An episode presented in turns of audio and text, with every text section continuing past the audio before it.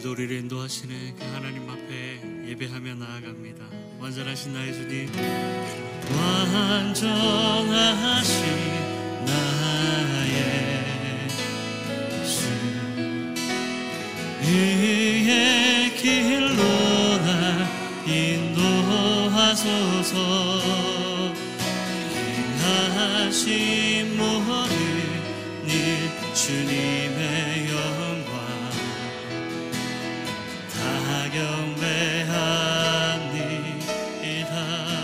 완전하신 나의 주님, 완전하신 나의 주,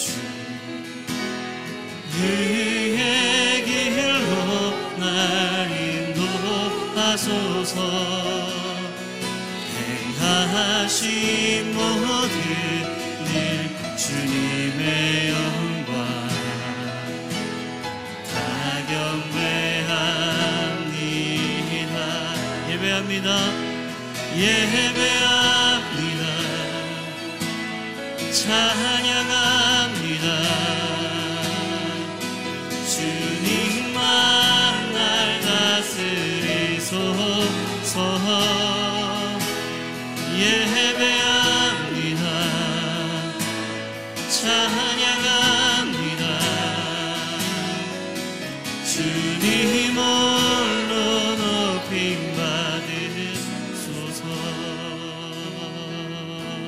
완전하신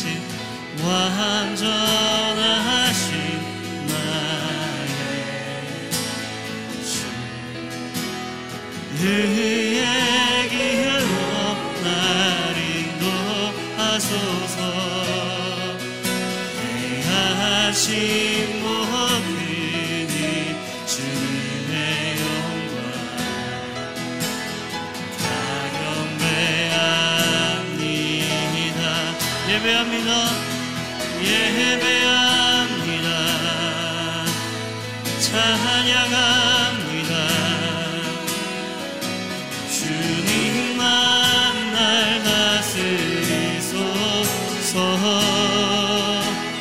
예배합니다. 찬양합니다. 주님 홀로 높임 예배합니다. 예배합니다. 찬양합니다. 주만 주님만 날 다스리소서. 예배합니다. 찬양합니다. 주님 홀로 높임 눈을 들어 산을 보라. 눈을 들어 산을 보아라.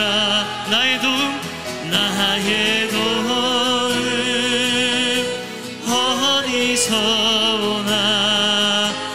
천지 지으신 나를 만드신 나를 만드신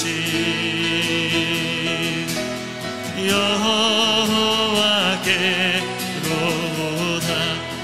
산을 보라. 눈을 들어 산을 보라. 나의 도움은 어디서 오나. 천지 지으신 나를 만드신 나를 만드신 여호와께로다. 여호와께 우리 오른손을 높이 들고 고백합니다. 눈을 들어 눈을 들어 산을 보아라. 나의 도움은 어디서 오나. 천지 지으신 나를 만드신 여호와 눈을 들어 산을 보아라. 눈을 들어 산을 보아라.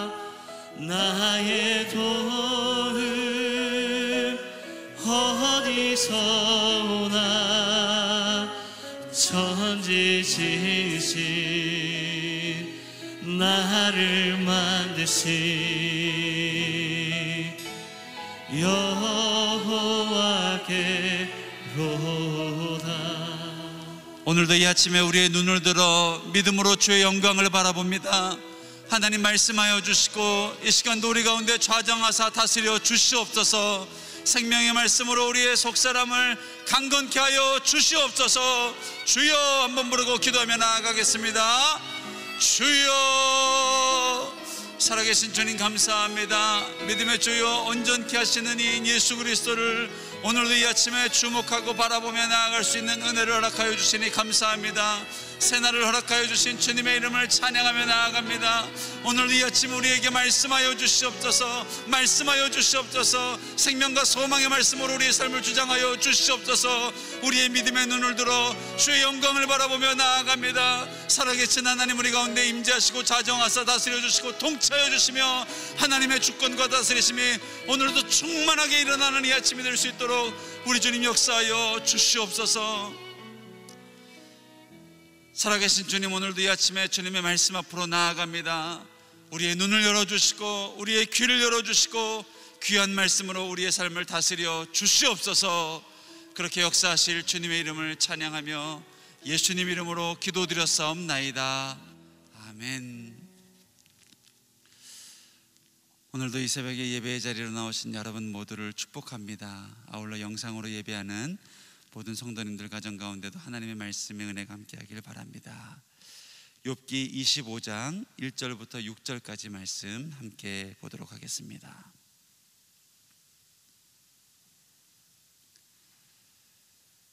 욥기 이십오 장 일 절부터 육 절까지의 말씀을 저와 여러분이 한 절씩 나누어서 교독해 읽도록 하겠습니다. 그때 수아 사람 빌닷이 대꾸했습니다. 주권과 위엄이 그분께 있으니 그분이 높은 곳에서 평화를 세우신다. 그분의 군대를 셀 수 있겠는가? 그 빛이 일어나면 누가 받지 않겠는가? 그렇다면 사람이 어떻게 하나님 앞에서 의로워질 수 있겠는가? 여자가 낳은 사람을 어떻게 깨끗하다고 하겠는가? 하나님 보시기에는 달도 밝지 않고 심지어는 별들도 맑다고 할 수 없는데 하물며 벌레 같은 사람이야, 구더기 인생이야 오죽하겠는가. 오늘의 말씀 본문으로 이상준 목사님 나오셔서 하나님의 말씀 선포해 주시겠습니다.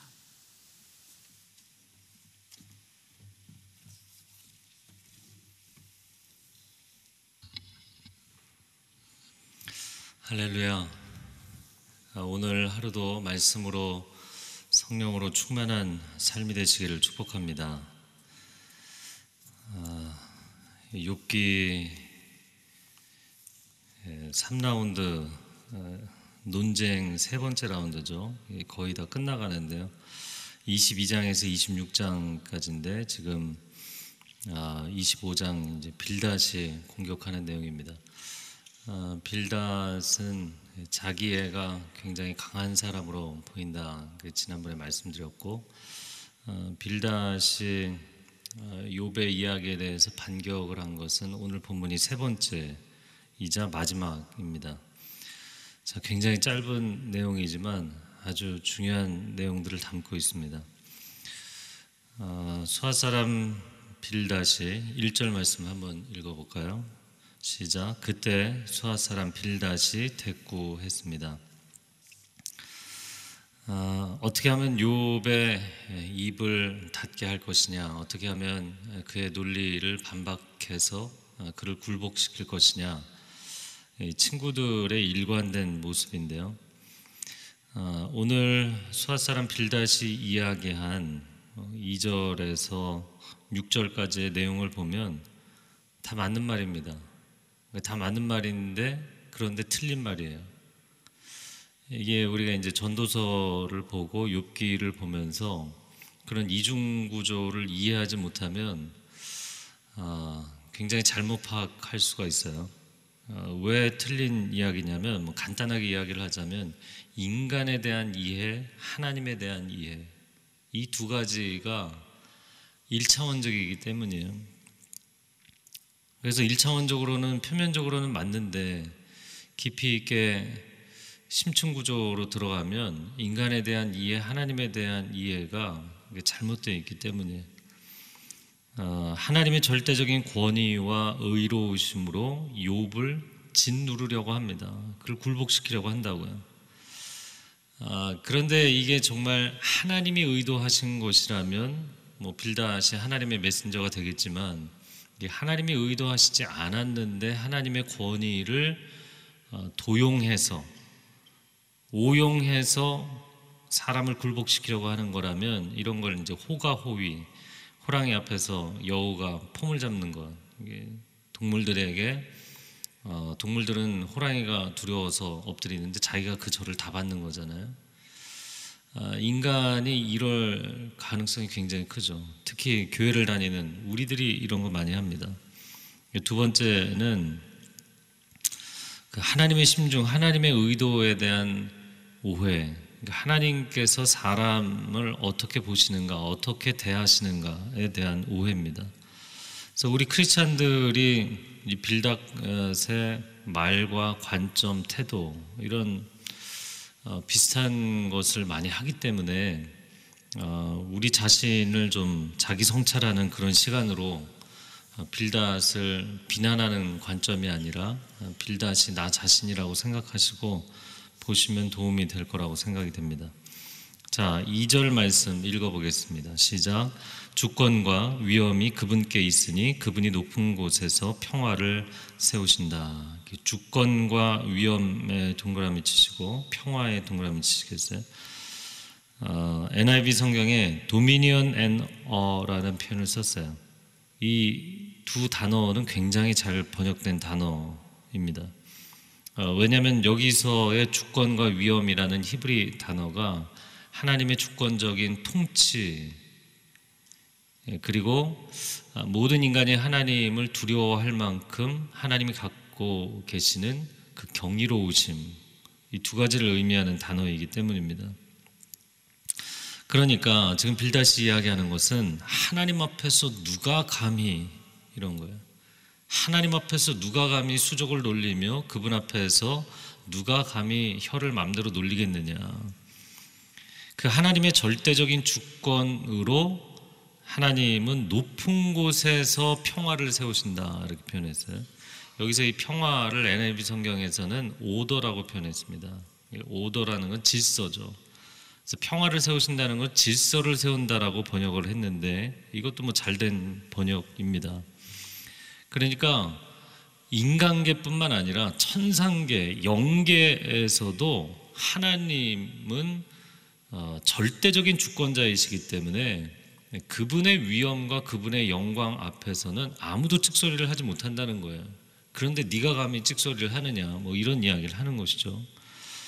그래서 그분이 질서를 세우신다. 여기 이 질서라는 단어가 그럼 우리말 성경에는 왜 평화라고 번역이 돼 있는가? 그것은 히브리어 단어로 샬롬이기 때문이에요. 샬롬은 평화라는 뜻도 있고 질서라는 뜻도 있습니다. 질서가 세워져야만 조용해지잖아요. 그러니까 이제 평화로운 것이죠. 자, 그런데 제가 이제 보라통독의 주제글에서도 한번 다룬 것인데 여호와 너의 하나님 이런 표현이 성경에 나오거든요. 여호와는 자존자라는 뜻인데 그 자존자는 견줄 리가 없고 비길 리가 없다는 뜻이에요. 아무도 하나님 곁에 동급으로 둘 수 없다. 그런데 여호와 너의 하나님 이렇게 표현하면 여호와께서 지금 내 옆에 계시는 거잖아요.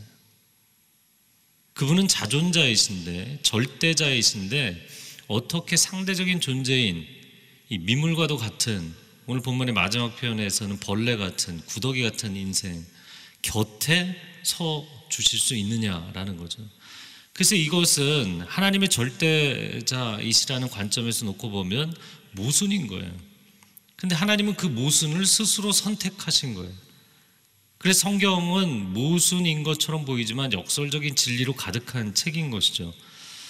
빌닷의 이야기가 다 맞는 얘기인데 일차원적으로는 맞는데 깊이 들어가면 어, 틀린 이야기가 되는 것은 하나님의 그 역설적인 차원을 이해를 못하기 때문입니다. 자, 그러니까 그의 관점과 상당히 유사한 종교를 하나 들라고 하면 이슬람교예요. 어, 욥의 친구들의 관점을 대변할 만한 종교, 그런 절대자의 개념을 갖고 있는 게 이슬람교입니다. 알라가 절대자이죠. 그래서 알라와 기독교의 하나님은 같은 절대자인데, 같은 신인데 그냥 이름만 다를 뿐이다, 이렇게 생각하는 사람들이 있어요. 비 틀린 얘기입니다. 왜냐하면 하나님은 인격적인 분이시거든요. 그 전능자 절대자가 낮고 낮은 이 세상에 오셔서 나의 친구가 되어주시고, 나의 선한 목자가 되어주시고, 나의 평생의 동반자가 되어주시는 줄로 믿습니다. 이것이 놀라운 반전의 은혜이고 역설의 진리인 거예요. 그러니까 이슬람교에서는 네가 감히 알라 앞에서, 절대자 앞에서 네 맘대로 혀를 놀려? 그러면 가서 가족이 명예살인하는 거예요. 죽여버리는 거라고요. 지금 욥의 친구들이 말로 욥을 죽이고 있잖아요. 그러니까 크리스찬들이 이 욥의 친구들의 관점에만 갇혀 있으면 다른 믿는 사람들, 또 심지어 안 믿는 사람들 전도하고 영혼을 구해야 되는데 가서 사람을 말로 죽이고 있는 거예요. 그럼 하나님께서 하나님의 권위와 위엄으로 사람들을 짓누르셔서 네가 감히 그러고 죽이시냔 말이죠. 그렇게 하지 않으셨잖아요. 명예살인을 하신 게 아니라 그분이 사랑으로 자신의 생명을 십자가 위에서 희생하셨잖아요. 그런 하나님에 대한 이해가 전혀 없는 겁니다. 하나님은 어떻게 이 세상의 질서와 평화를 세우셨는가. 그래서 저는 오늘 본문이 우리가 이제 십일월 달에 읽고 있어서 더 그런지 모르겠지만 이 성탄절 본문이 생각이 나더라고요. 이천 년 전 성탄의 밤에 천사들이 들판에 나타나서 목자들에게 했던 이야기입니다. 여러분 다 잘 아는 내용이죠. 어, 누가복음 이 장 십삼, 십사 절에 보면 갑자기 그 천사와 함께 하늘의 군대가 큰 무리를 이루며 나타나 하나님을 찬양하며 말했습니다.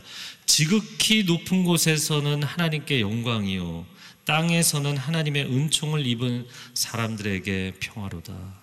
할렐루야. 아, 하나님의 절대적 위엄과 주권과 무력으로 만든 평화가 아니고요.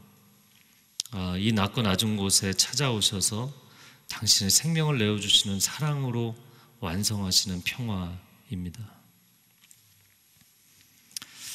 아, 그래서 높으신 하나님과 낮고 낮은 세상, 이 간극을 인간이, 인간의 이해, 인간의 지혜로는 이게 이 간극을 메울 길이 없습니다.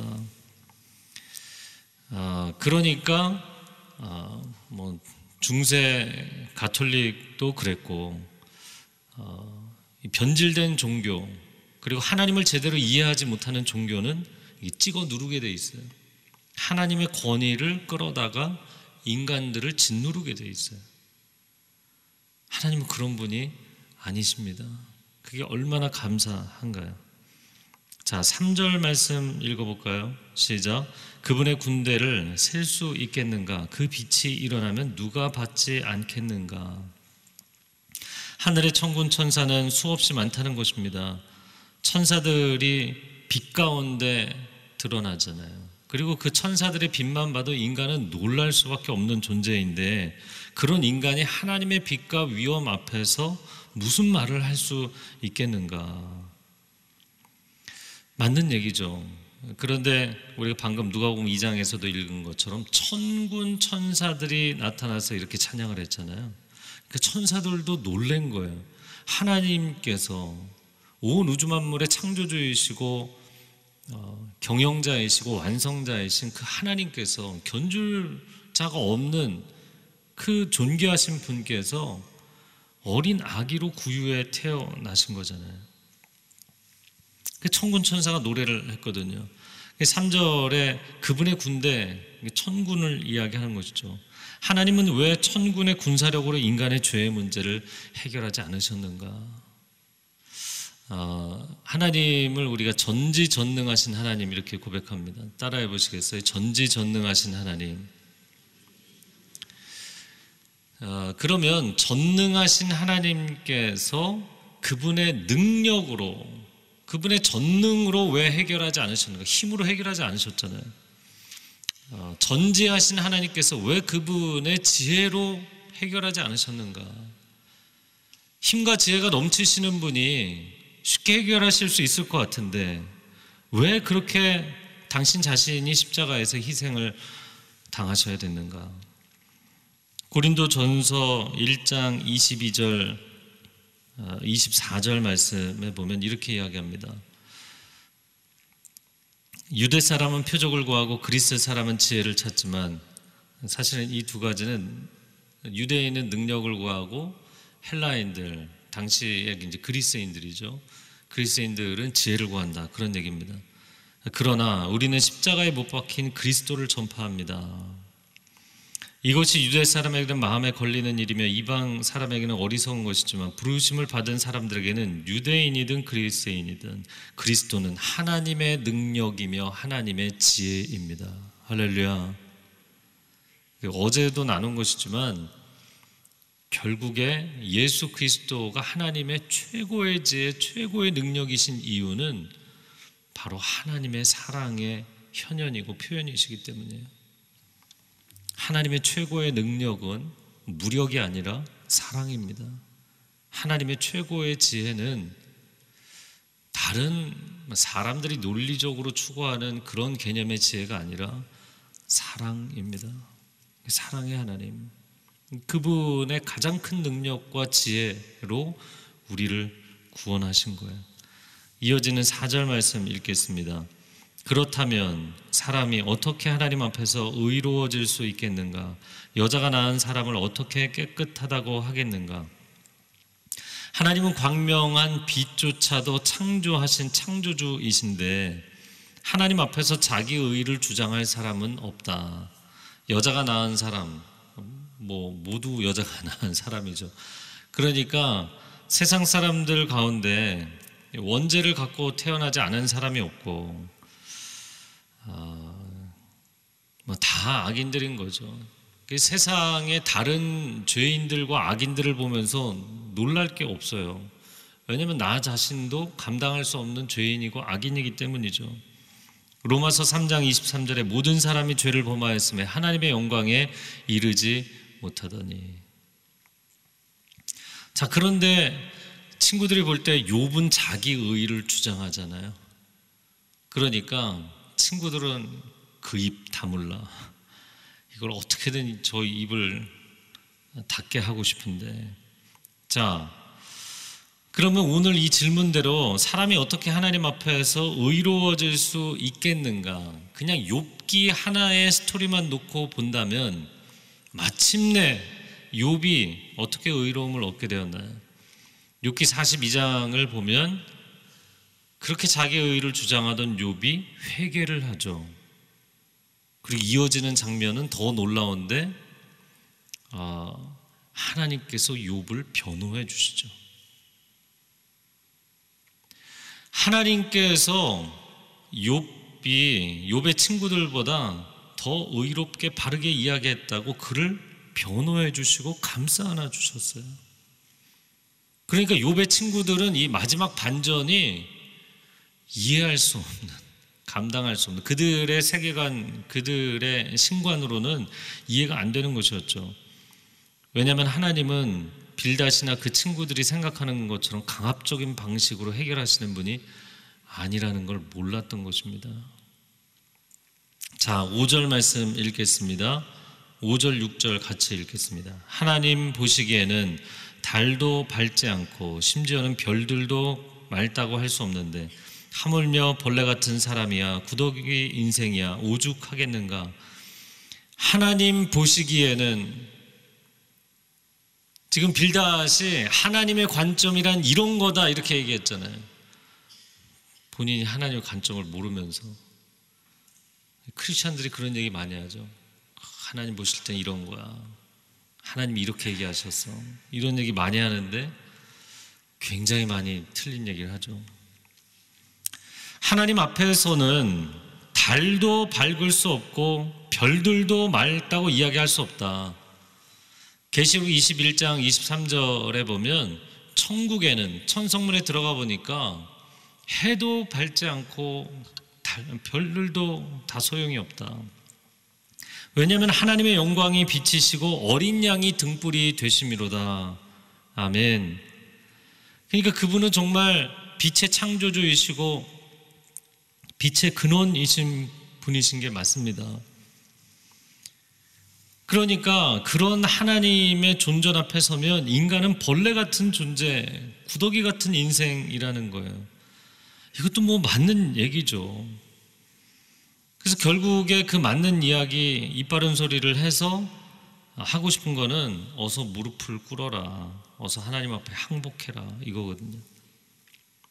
인간이 교만과 아집을 버리고 하나님을 경외하는 자리로 돌아와야 하는 것은 맞는 것입니다. 그런데 하나님에 대한 오해뿐만 아니라 인간 존재의 역설에 대한 이해가 없기 때문에, 오해를 하고 있기 때문에 이렇게 이야기한 거죠. 자, 인간이 벌레만도 못한 존재. 제가 어렸을 때 이제 부흥에 참석해서 이 벌레만도 못한 이런 찬양을 하는데 오, 왜 내가 벌레만도 못하지? 이런 생각이 들더라고요. 여러분, 인간이 왜 벌레만도 못하고 짐승만도 못한가요? 벌레나 짐승은 자기 본능대로 행동하긴 하지만 어느 선이 있잖아요. 인간은 죄를 짓고 악을 쏟아놓는데 한계선이 없어요. 무한질주를 한단 말이에요. 그러니까 그 육식동물 같은 경우도 뭐 짐승을 잡아먹어도 딱 잡아먹고 배부르면 거기서 끝이잖아요. 근데 인간은 이 탐욕이 끝이 없고 거짓이 끝이 없고 쏟아놓는 죄악이 끝이 없잖아요. 그러니까 짐승만도 못한 존재가 되는 거죠. 아, 그러나 정반대 또 다른 측면은 시편 팔 편 오 절에 하나님께서 사람이 무엇이간데 하나님께서 사람을 생각하시며 그를 하나님보다 조금 못하게 하시고, 이 히브리서에서는 이제 천사들보다 존귀한 존재로 세우셨다. 영화와 존귀로 관을 씌우셨다. 이게 인간의 두 가지 듀얼한 측면이잖아요. 이 짐승만도 못한, 벌레만도 못한 존재인데 존귀한 하나님의 형상입니다.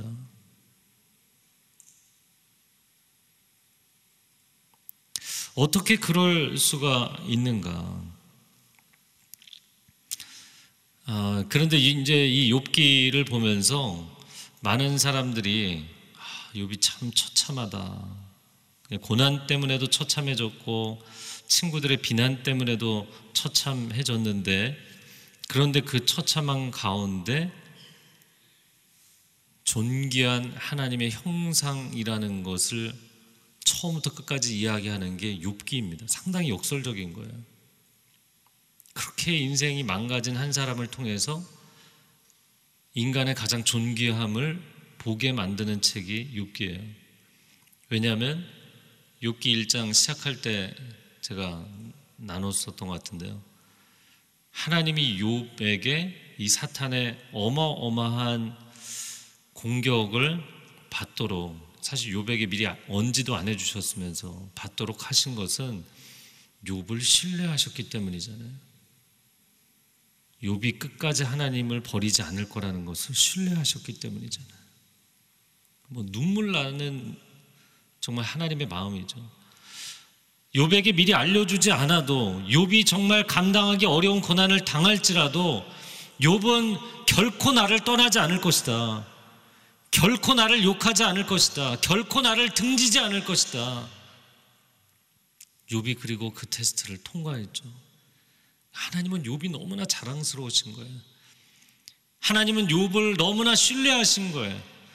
성경의 전체 내용이 인간에게 하나님을 신뢰하라고 이야기하지만 욥기는 우리를 신뢰해 주시는 하나님에 대한 이야기입니다. 아, 여러분 가슴에 손을 얹고 한번 저를 따라해 보시겠어요? 나는 나는 존귀한 하나님의 형상입니다. 나는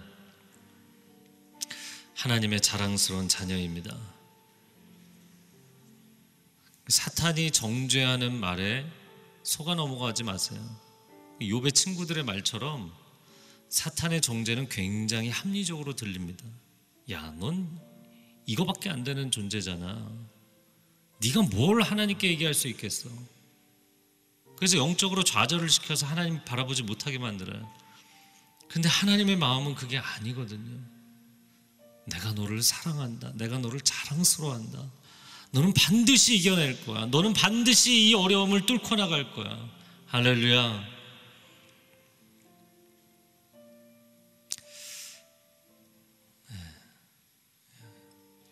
뭐 이 찬양은 정말 주님이 우리 각자에게 불러주시는 것이라고 생각합니다. 아, 제가 찬양할 때 여러분 한 절은 들으시고 그 다음 절은 같이 불러도 좋으시겠어요. 너는 내 것이라.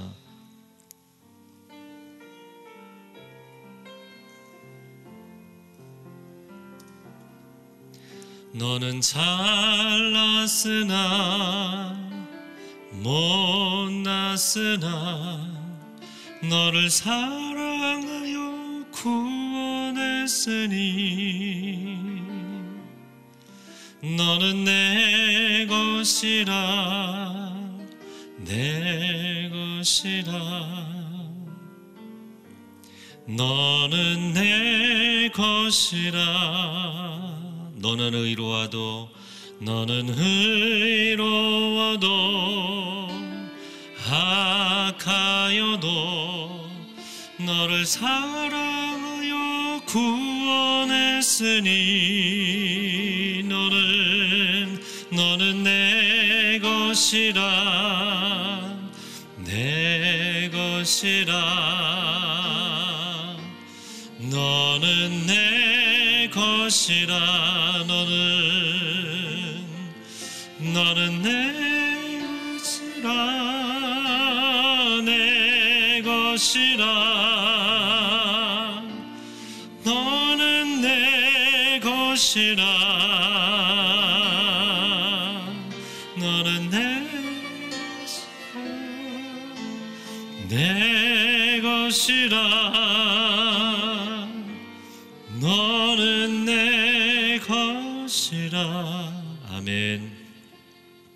사랑하는 주님 감사합니다. 우리가 죄 가운데 어리석음 가운데 패역함 가운데 어두운 가운데 빠져 있을 때도 우리를 당신의 보혈로 덮으사 건져주시는 주님의 사랑으로 인하여서 우리가 다시 한번 용기를 내며 담대하게 나아가는 줄로 믿습니다. 오 주님, 우리를 사랑하시고 기뻐하시고 자랑스러워하시는 그 하나님의 사랑과 하나님의 은혜를 신뢰하며 오늘도 담대히 일어서게 하여 주옵소서. 우리 가슴에 손을 얹고 주여 삼창하고 기도하겠습니다. 주여 주여 주여. 오 사랑하는 주님 감사합니다. 감사합니다. 감사합니다. 사탄이 우리를 정죄하며 사람들이 우리를 비난하는 소리에 우리의 마음을 빼앗기지 않게 하여 주시고 우리의 인생의 초점을 빼앗기지 않게 하여 주옵소서. 우리는 하나님의 음성을 들을 것입니다. 우리는 하나님을 주목할 것입니다. 하나님의 사람으로 살아갈 것입니다. 강하고 담대할지어다. 나의 사랑하는 아들 딸들이여, 나의 자랑스러운 아들 딸들이여, 존귀한 하나님의 형상으로 살아갈지어다. 주님, 그 은혜로 사는 축복이 있게 하여 주옵소서. 한 번 더 기도하겠습니다. 기도할 때 하나님, 우리가 오늘 하루를 살아가면서 하나님의 사랑과 은혜의 통로가 되어야 하는데 하나님 사람을 비난하고 정죄하고 하나님의 이름까지 사용하여서 사람들을 낙심시키는 인생이 되지 않게 하여 주시고 오늘 나의 입술 가운데 하나님의 은혜와 사랑을 부어주시어서 나의 자녀들에게, 나의 배우자에게, 나의 부모님께, 나의 이웃에게 하나님의 은혜가 흘러가는 통로가 되게 하여 주옵소서. 이 한 주간 하나님의 은혜의 장중에 우리를 사로잡아 주시옵소서. 그런 분들은 자리에서 일어나서 기도하시기 바랍니다. 두 손을 들고 주여 한번 외치고 통성으로 기도하겠습니다. 주여, 오 사랑하는 주님, 주님의 은혜로 우리를 덮어 주시옵소서. 하늘의 은총으로 우리를 충만히 채워 주시옵소서.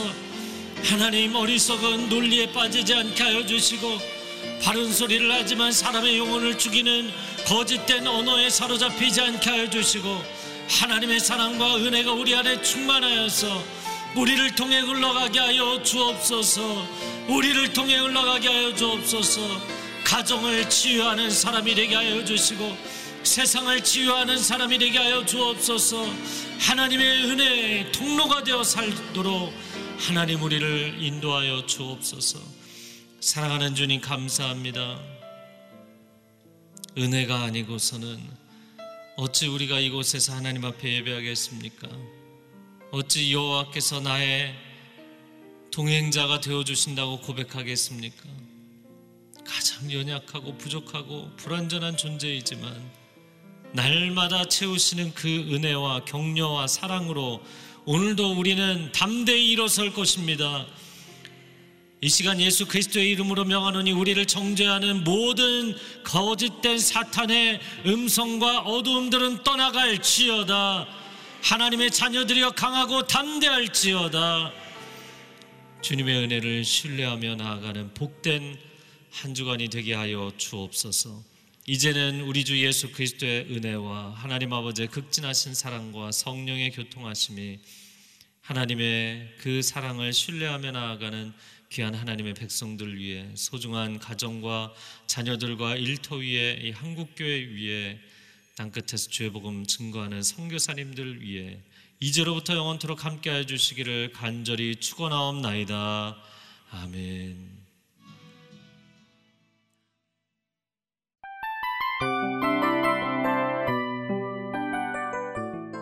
이 프로그램은 청취자 여러분의 소중한 후원으로 제작됩니다.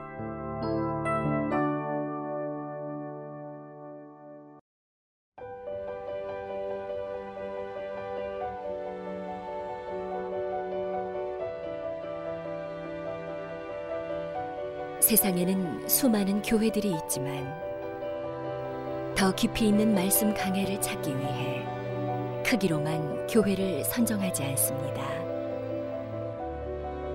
보다 좋은 영적 콘텐츠를 더 많이 나누기 위해 방송비를 받지 않습니다.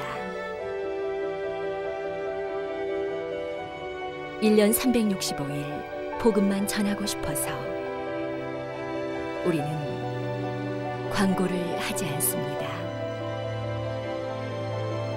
온누리의 복음을 땅끝까지 씨지엔 티비와 함께 땅끝 선교사가 되어주세요.